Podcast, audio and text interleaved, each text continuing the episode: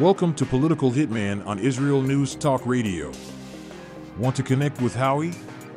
Email him at howie at israelnewstalkradio.com. Now here's your host, Howie Silbiger. So Israel has come up with a plan, forced by, of course, America and some other countries, to trade prisoners for hostages. There was a time when Israel's motto was we don't negotiate with terrorists. No matter what the cost, we don't negotiate with terrorists. And this is why.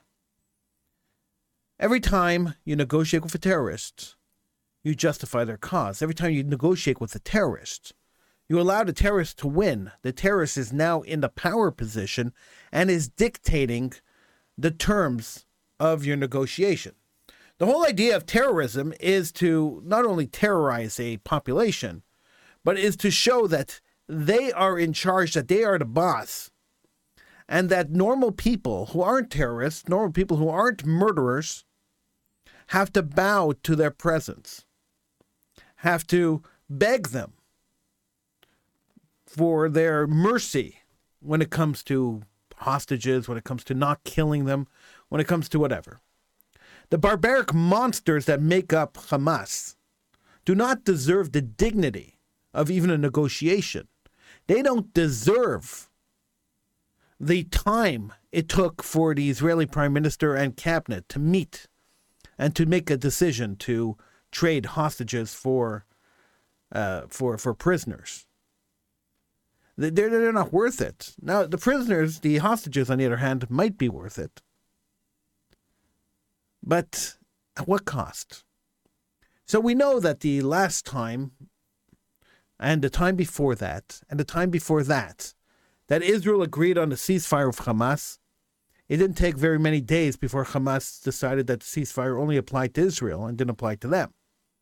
It didn't take very many days for rockets to indiscriminately fly into Israeli territory, into civilian populations, which nobody on the peace side seems to care about. Nobody seems to care that that Hamas is launching rockets continuously for 17 years into Israeli populations, civilian populations. That every rocket that was fired, all all 100,000 of them or 200,000 of them, have been fired over 17 years, is a war crime. Nobody seems to care about that. I don't see any countries in the UN jumping up and screaming that Hamas has been indiscriminately attacking Israeli civilians for 17 years, and Israel has uh, has been very, very, very, very patient with them, and has shown a lot of restraint. Nobody seems to mention that. Nobody seems to care about that. Nobody seems to care that the monsters that make up Hamas continue till today to call for the genocide of the Jewish people around the world, to call for the uh, genocide of the Israelis. Nobody seems to care that the chant that we hear around the world at pro Hamas rallies around the world, from the river to the sea, means the destruction and the genocide of the Jewish people in Israel. Nobody seems to care. That when you ask Hamas or the Palestinian Liberation Organization or any of the other uh, jihadist groups hell bent on destroying Israel and killing Jews, what they envision Palestine, the state of Palestine, to look like. You don't even have to ask them. Just take a look at their jewelry. Just take a look at their maps. The state of Palestine, in their mind, is the entire state of Israel. So, negotiating peace, negotiating ceasefires, negotiating anything with the monsters that make up the genocidal death cults of the Middle East is pointless because it's not going to last. And these people are going to break the ceasefire almost immediately. So, what's the point in allowing them to refuel, in allowing them to restock, in allowing Iran to send them more goods through some kind of underground tunnels that they built, and to put more Jewish lives in jeopardy? It's important to, to free the hostages, it's important to get the hostages out. But at what price? The mayor of Jeru- the mayor of um, the mayor of Hebron, is a mass murderer. He, in 1980, he sat on top of a garage across the street from Beit Hadassah, which is the largest Jewish building in Hebron, and he opened fire and killed many people, including Americans and Canadians. 13 people died in that terror attack. One of them was my cousin. He was arrested and he was put into jail, and then he was traded. He was released uh, when in the uh, in the prisoner exchange for Gilad Shalit. Now, Gilad Shalit was held hostage by Hamas for years, and Israel traded prisoners for him. He's now mayor of Hebron, and last week he called for the massacre, for the annihilation of the Jewish people and the destruction of the Jewish state. So a terrorist is a terrorist is a terrorist is a terrorist. And letting them out of prison and, and trading them, uh, it's, it's not a hockey game here. We're not talking about a hockey league. We're not talking about a baseball league where we could just trade people. Where, where a player doesn't work well on your team, he works well on somebody else's team. We're talking about terrorists. We're talking about murderers. We're talking about people who went and he and, and killed other people. This is what we're talking about. So I don't understand, not, not even for a minute, why Israel would be negotiating or, or allow negotiations with a group of mass murderers, with a with a group of monsters that came in and committed a genocidal attack against Jews, strictly because they were Jews. Not over there were no politics involved in that attack on October seventh. Don't let anybody fool you to think that that attack on October 7th had anything to do with land, had anything to do with the liberation of whatever they call Palestine, had anything to do with, with, with oppression or with colonialism or with that or whatever key word that they want to throw out at us, whatever baloney that they want to throw out. Don't think that attack had anything to do with that. The sole reason for that attack, as it came out of the mouths of the people who committed the attack, people who were people who were captured who committed the attack, was to kill Jews. Period. If you see a Jew, kill them. If you see a Jewish woman, rape her. It was a genocidal attack. It was genocide. It wasn't a, it wasn't a terror attack. And and we have to start framing things the way they are. Terrorism is terrorism. And we have to admit and we have to we have to look everyone straight in the face and say we're, we're not going to accept it. We're not going to tolerate it. Now, Israel backing down and stopping hostilities, stopping fighting for, for a couple of days while they trade hostages for prisoners, prisoners who committed atrocities against Jews, is showing a weakness. And it's the weakness that Israel has shown over and over again, and, and, it keeps biting Israel. And, and Israel cannot cannot continue doing this and this is the issue you have when you have a prime minister that has been in power for way too long. The the prime minister who's been in power way too long has run out of ideas, has has found himself in this situation a hundred times before, and is basically working on rote. It's unfortunate that Israel keeps landing in a situation where where people try killing their citizens, where people murder and attack and and and rape and and destroy their citizens. It's really a scary situation when you're a prime minister and everyone wants to kill you and your and your entire country and wipe you off the map. It's a scary situation. But there is no original thinking. There is no thinking outside the box. There is no there is no um, reflective thinking when you've been in power for this long, as long as Bibi Netanyahu has been in power. And while experience has its advantages, it also has its downfall. It also has its uh, it also has its disadvantages for sure. And one of those disadvantages is that a failed attempt to save lives, a failed attempt to, or I, I won't say a failed attempt, but an attempt to save lives by by trading by trading people who took lives by trading people who committed violence or committed some kind of terror act against the Jewish people, by trading them for, for hostages. What you do is you're putting these, these terrorists back on the street. And we've seen it over and over again. The people who have been put back on the street by Israel are almost 100% guaranteed to recommit, almost 100% guaranteed to go and commit another terror attack or to get involved in something else or to get involved in some kind of terror. It's happened over and over and over again over the years. We see it over and over and over again. So, so we're at a position, we're in, we're in a situation now where the Israeli government is going to release Jew killers back into the street. Or if they didn't kill Jews, they advocated the killing of Jews. They facilitated the killing of Jews. They tried to kill Jews. Whatever it is. They're going to release them back into the street so they could go and kill again. So they go and attack Jews again. It's it's it's really, in my opinion, a terrible idea. Israel should have held strong and continued their mission. Their mission was to release the hostages, to, to save as many hostages as possible, and to eradicate Hamas off the face of the earth, to obliterate Hamas. They, they have to continue. They have to continue their mission. They have to back away and they have to forget about world pressure. They shouldn't care what America thinks or what any other country in the world thinks.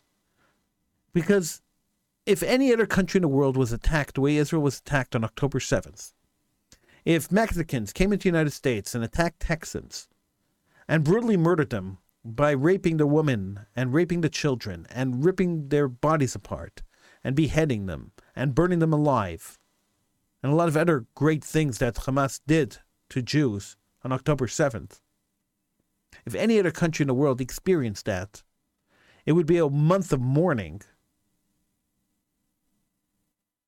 and it would be unbelievable retaliation, unbelievable destruction to whatever country dared do that to the United States or any other country in the world.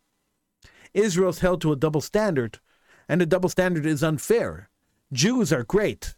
Whoa, the world loves Jews when they're weak. The world loves Jews when they're dying. The world loves dead Jews. Give us more dead Jews and the world will be happy. The UN loves to see dead Jews. Oh, as many as you could show them. They, they're thrilled. They'll dance in the streets, just like the Gazans did on October 7th. They'll dance in the streets, hand out candies, just as the Gazans did after 9 11. They'll dance in the streets over dead Jews. And they'll say, Oh, we pity those dead Jews. Look at those Jews. Poor Jews. Oh, if only we could have helped them. If only they would have stood up for themselves. If only they wouldn't have been lambs to the slaughter those poor Jews. And that's what they'll say, and that's what they'll write in the history books, and that's what they'll teach their children. The poor Jews, they were there. They could have protected themselves. They could have fought back, but they chose to to to to walk to death like lambs to the slaughter, and that's what they'll tell everybody. And they'll lament, and they'll be honest about it. Oh, we feel so bad about what happened to the Jews. But when a Jew decides to fight back, a Jew decides to stand up and say, No, we're not going to die. We're not going to walk to our death. We're never going to allow anybody to kill us again. We're never going to allow another genocide of our people. We learned our lesson. You know, history history teaches good lessons. And the Jewish history taught us very good lessons, and we've learned the lessons of Jewish history. When a generation of Jews gets up and says, No, we are going to fight back. No, we are not going to allow ourselves to be killed. And suddenly the world says, hey, wait a second. That's not the Jew we like. That's not the Jew we know. That's not the Jew we want. Who are you? The world goes, hey, wait a second. You're a strong Jew? You're a fighting Jew? You're a Jewish nation? You have guns and you have tanks and you have you have the audacity to fight back? Shame on you, Jew. You're supposed to lie down and die. We're supposed to feel sorry for you. You're stealing our emotions from us. How dare you, Jew? And that's what's happening now. How dare you, Jew? Imagine, just think about this for, for, for half a second, because it only takes a half a second for an intelligent person to realize this. Imagine this. We have a situation right now where monsters, genocidal monsters, broke into a country, killed 1,500 people in one day, took almost 300 people hostage, and the world is screaming at the victim. Imagine that.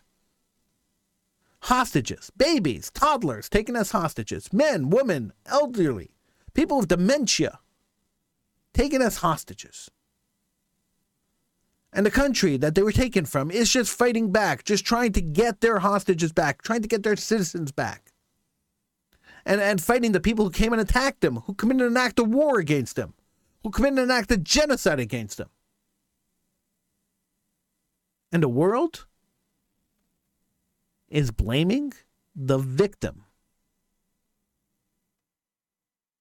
That's how much the world hates the Jews. That's how much the Jews are hated around the world. And I know it's unbelievable. You, you think about it uh, with Western ideals. Most of us have Western ideals. We, we think in a Western state, uh, a Western a Western way of thinking. When you think about it, it's it's just mind-boggling that the entire world would be condemning the victims who are fighting back. It's like going into a schoolyard and, and cheering for the bully and laughing at the kid who is bullied. It's like going into a going into a battered woman's shelter and laughing at the people there while holding up the arm in a victory stance of the guy who beat uh, of the guys who beat all the women in the women's shelter. Sounds extreme? It is extreme. Because that's exactly what's happening. The world is condemning the victim. Compassion to the victim doesn't exist. At least not this victim. If you're Jewish, no compassion. Jews get get no right in the world's view to defend themselves, to survive, to even live. If somebody wants to come and kill a Jew, the Jew is supposed to just lie down and die. If a group forms itself like Hamas did in, 19, in 1989, they formed and, and their charter called for the destruction of the Jewish people anywhere they live in the world, the massacre of the Jewish people. It quotes in a hadith from, uh, from the Quran, which says that, you know, in the time of redemption, a Jew will hide behind a rock and the rock will call out, hey, does a Jew here come and kill him? A Jew will hide behind a tree, and the tree will call out, Hey, does a Jew here come and kill him? They quote that hadith in their in their charter. And the world sits back and says, ah, it's just rhetoric. It's just talk. They're not real. They're not they're not serious about killing Jews. So Hamas says, of course we're serious about killing Jews. And they go and they start killing Jews. And the world says, ah, Jews, listen, listen, they're just trying to prove their point. Yeah, give them a break. And then they go and they kill more Jews. And the Jews say, no, enough is enough. Let's go fight back. And the world says, hey, Jews, stop, stop. What are you doing? What are you doing? Come on, come on. They're not serious about what they wrote in their charter. Come on, Hamas, you're not serious about in your charter, are you? So in 1991, Hamas says, okay, okay, okay, okay. You know, we'll change the charter. So instead of saying that uh, that we killed Jews all over the uh, all over the world, which is which is really our goal, this is what really we really want to do. What we'll do is we'll say we want to kill Jews in Israel. And that's a legitimate political argument. We'll want to kill Jews in Israel. We'll kill Zionists. We'll call them Zionists. We'll want to kill Zionists. That's what we're going to do. And that's what they did. They changed their charter to say instead of killing Jews all over the world, we're going to kill Zionists and Zionist supporters all over the world. And so if you're a Jewish Zionist supporter or a Christian Zionist supporter, Hamas wants to kill you. Anywhere in the world, anywhere you exist. And, uh, and that seemed to be better for the world. The world's like, oh, okay. They don't want to kill all Jews. They just want to kill Zionists. That's fine. That's great politics, Hamas. Thank you so much. And Hamas started laughing and laughing and laughing and laughing at the world. And then continued to attack Jews indiscriminately, killing people, innocent people, indiscriminately, without a care in the world. The world didn't care. Israel in 2005 decided enough is enough. We're, we're out of here. And they pulled out of Gaza. They pulled out every man, woman, and child. They pulled out every fire hydrant. They pulled out every building. They pulled out every grave. They reburied people. They displaced communities. They ripped them apart and displaced them. They took them out. They lived in tent camps for two years after the withdrawal from from uh, Gaza. And they said to Hamas and they said to the, the they said to the PLO, they said, "Here is your Palestinian state. Create a state in Gaza."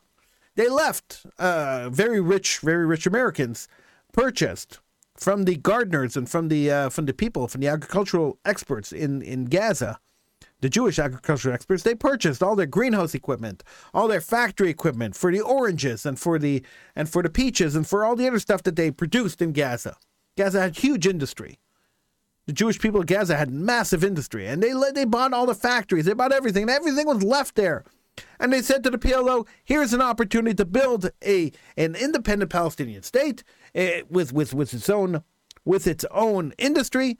Here are factories, and here are greenhouses, and here is all sorts of stuff that you guys could use in order to build a prosperous Palestinian state." And all the lefties around the world were clapping, "Yay! Israel's out of Gaza! Yay! We have a they they left their infrastructure! Yay! All the lefties were clapping and celebrating." And the day after Israel left, one day later, the Arabs of Gaza walked into the former Israeli towns and burned down the greenhouses, destroyed the equipment, burned down the factories and the warehouses, burned down the orchards, destroyed whatever was left of the industry that was there, and used the old Israeli towns, the towns that were now vacated, not one Jewish body not even a Jewish crumb was left in these towns. And used these towns to launch an unprecedented 17 year terror attack against the Jewish state, against the Jewish people, against innocent civilians. They use these towns as training grounds. They use these towns to launch rockets continuously into southern Israel. And the Israeli government said, all right, look, it is an adjustment period. All right, look, like, like it's, it's okay. Let them do whatever they do. And the people living in southern Israel got used to being five seconds away from a bomb shelter. People living in southern Israel got used to to to not living a normal life.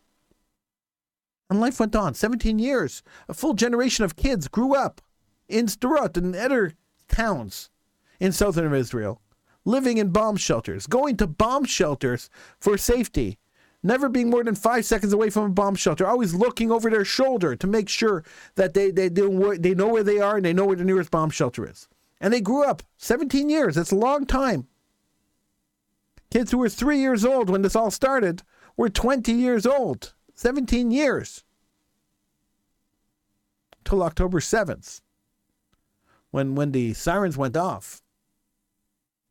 And the people of Sderot and, and some of the other towns in southern Israel ran to their bomb shelters because that's what they were trained to do over 17 years. That's what they always did. Those were their safe zones.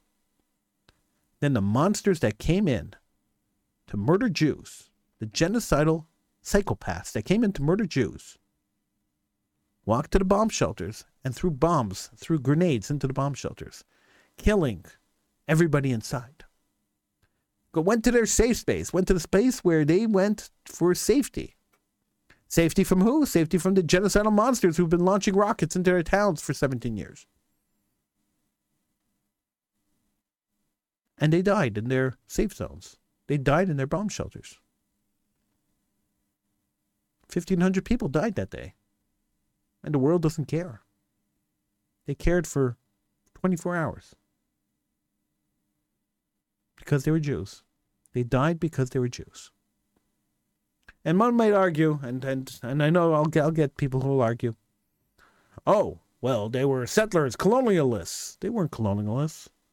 Those towns have been around since 1948. They were part of the original partition plan. They were part of the original uh, state of Israel. They weren't occupied territories. They were so called occupied territories. They weren't past the green zone. They're part of Israel proper. They've been there for years, 75 years. These these these towns have been there. And others will argue, "Oh, but you know, they're Israelis, they're Zionists, they're right-wing crazies." No. The people living in these towns spent their lives trying to help the people of Gaza. Spent their lives driving people back and forth from hospitals, delivering food and, and, and humanitarian supplies to, to the Gazan people the people in these towns were, were uh, some of the leftist people living in the country. People calling for a one-state solution, Palestine. People calling for people calling for uh, Jewish expulsion of Jews from from from Israel. These were the people who lived in these towns that that were attacked by these genocidal monsters on October 7th. They weren't right wingers. They weren't people calling for the destruction or the separation of Jews and Arabs. The people who were at this rave, at this at this party, and were dancing at the party when they were killed, the party was a peace and unity party. Uh, that's that's what it was. It was a party promoting peace and unity between Arabs and Jews. Not overly ironic that that was the party that was attacked by these genocidal monsters that came in to kill Jews. People at these parties were peaceniks. Now they're dead. And the people who survived, and the people who were always on the left side of the spectrum, always on the on the side of, of peace and, and, and reconciliation and and uh, and abandonment of Jewish land to to to facilitate peace. Those people suddenly are not so gung ho about negotiating with Arabs anymore, not so gung ho about giving up land and, and, and, and supporting and supporting a two state solution. Because if a two state solution equals what happened on October 7th, equals a genocidal attack, equals a genocidal murder of Jews, then there aren't too many people who are interested in that. Not in the state of Israel, not outside the state of Israel, not anywhere. Now, I've heard over the last couple of weeks these quotations of uh, Bibi Netanyahu who said, We have to fund Hamas to counter the PLO, blah, blah, blah, blah, blah. I've heard all that. And how true and untrue they are is, is, is a totally separate story and totally separate show. I want to remind you, and uh, nobody seems to remember this because the media never talks about this. Nobody ever talks about this. When the election was held, the uh, the original election for government of of the Arab government of the Arab regions of Judea, Samaria, and Gaza. And the PLO ran their their main opponent was Hamas. Mahmoud Abbas ran against the leader of Hamas at the time and lost the election. Hamas won the election of all of the Arab controlled areas as defined by the Oslo Accord. Hamas won control of all of that. They were the government, the elected government, the, the democratically elected government. Jimmy Carter supervised the election and made a statement right afterwards saying it was it was 100% democratic. And they voted in Hamas,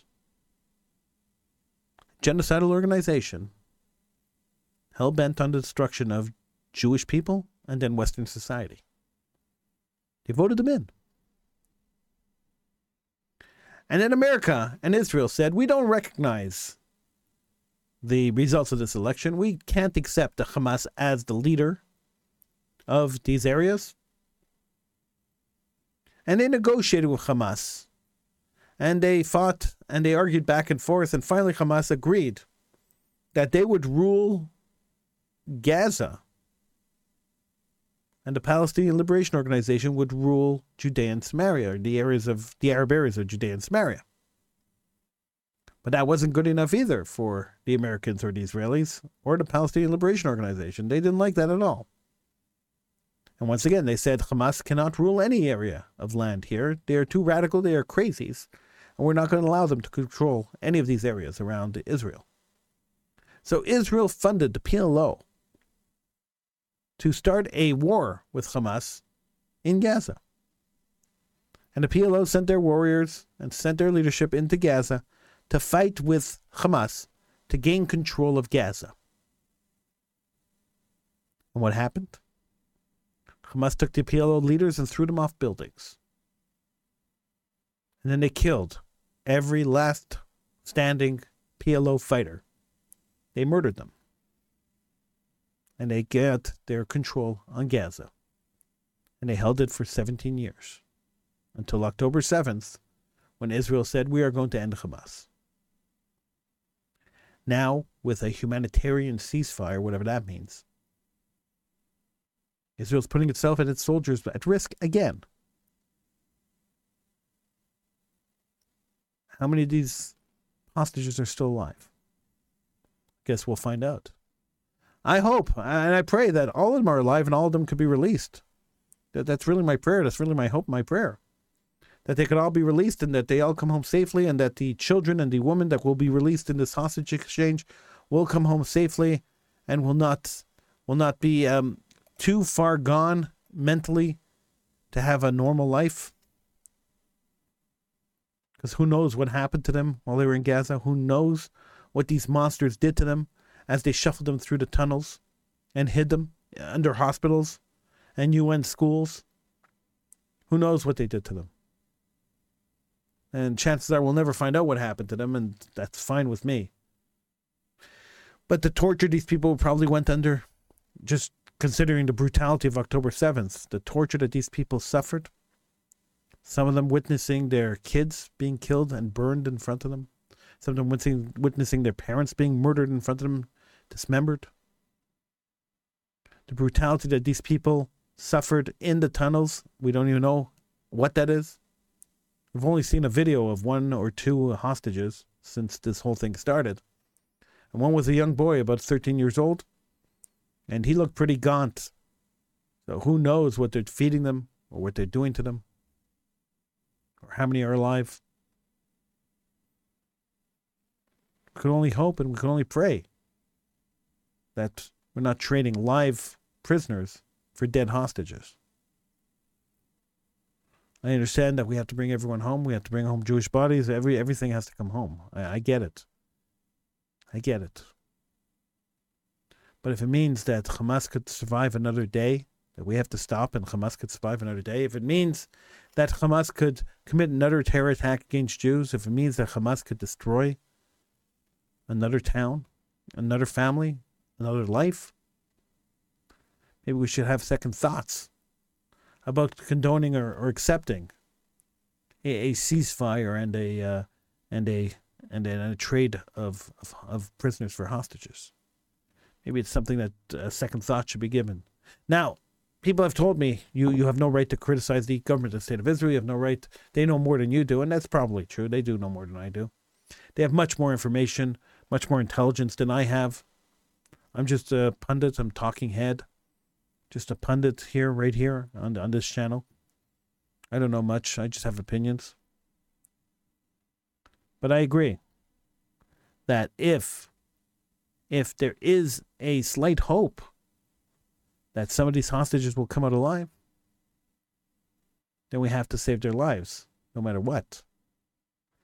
And if that requires us to allow Hamas to live another day, if that requires us to allow Hamas to rearm and regroup, so be it. But it just it just seems wrong. And that's all I'm saying. Now I don't know if you agree with me or disagree with me, and uh, and and I'm fine with that. If you don't agree with me, I'm I'm fine with that. But that's that's just the way I think. That's that's what's going through my mind now. Is that this may be an exercise in futility, which may put more Jewish lives at risk. And that's the last thing we want to do is put Jewish lives at risk. We don't want to put more Jewish lives at risk. So if we could save Jewish lives and not put more at risk, I'm all for it. We're putting more Jewish lives at risk to save some. Uh, I'll quote Star Trek. Sometimes the um, sometimes the needs of the one, needs of the many outweigh the needs of the one. And it's a horrible way to think. It's a horrible thought that you should sacrifice people for the sake of everyone else. But sometimes in situations you don't have much of a choice my fear, and I'll tell you straight out, my fear of Israel releasing prisoners is quite simply that these prisoners will reoffend. They'll go back and they'll kill more Jews or take more hostages.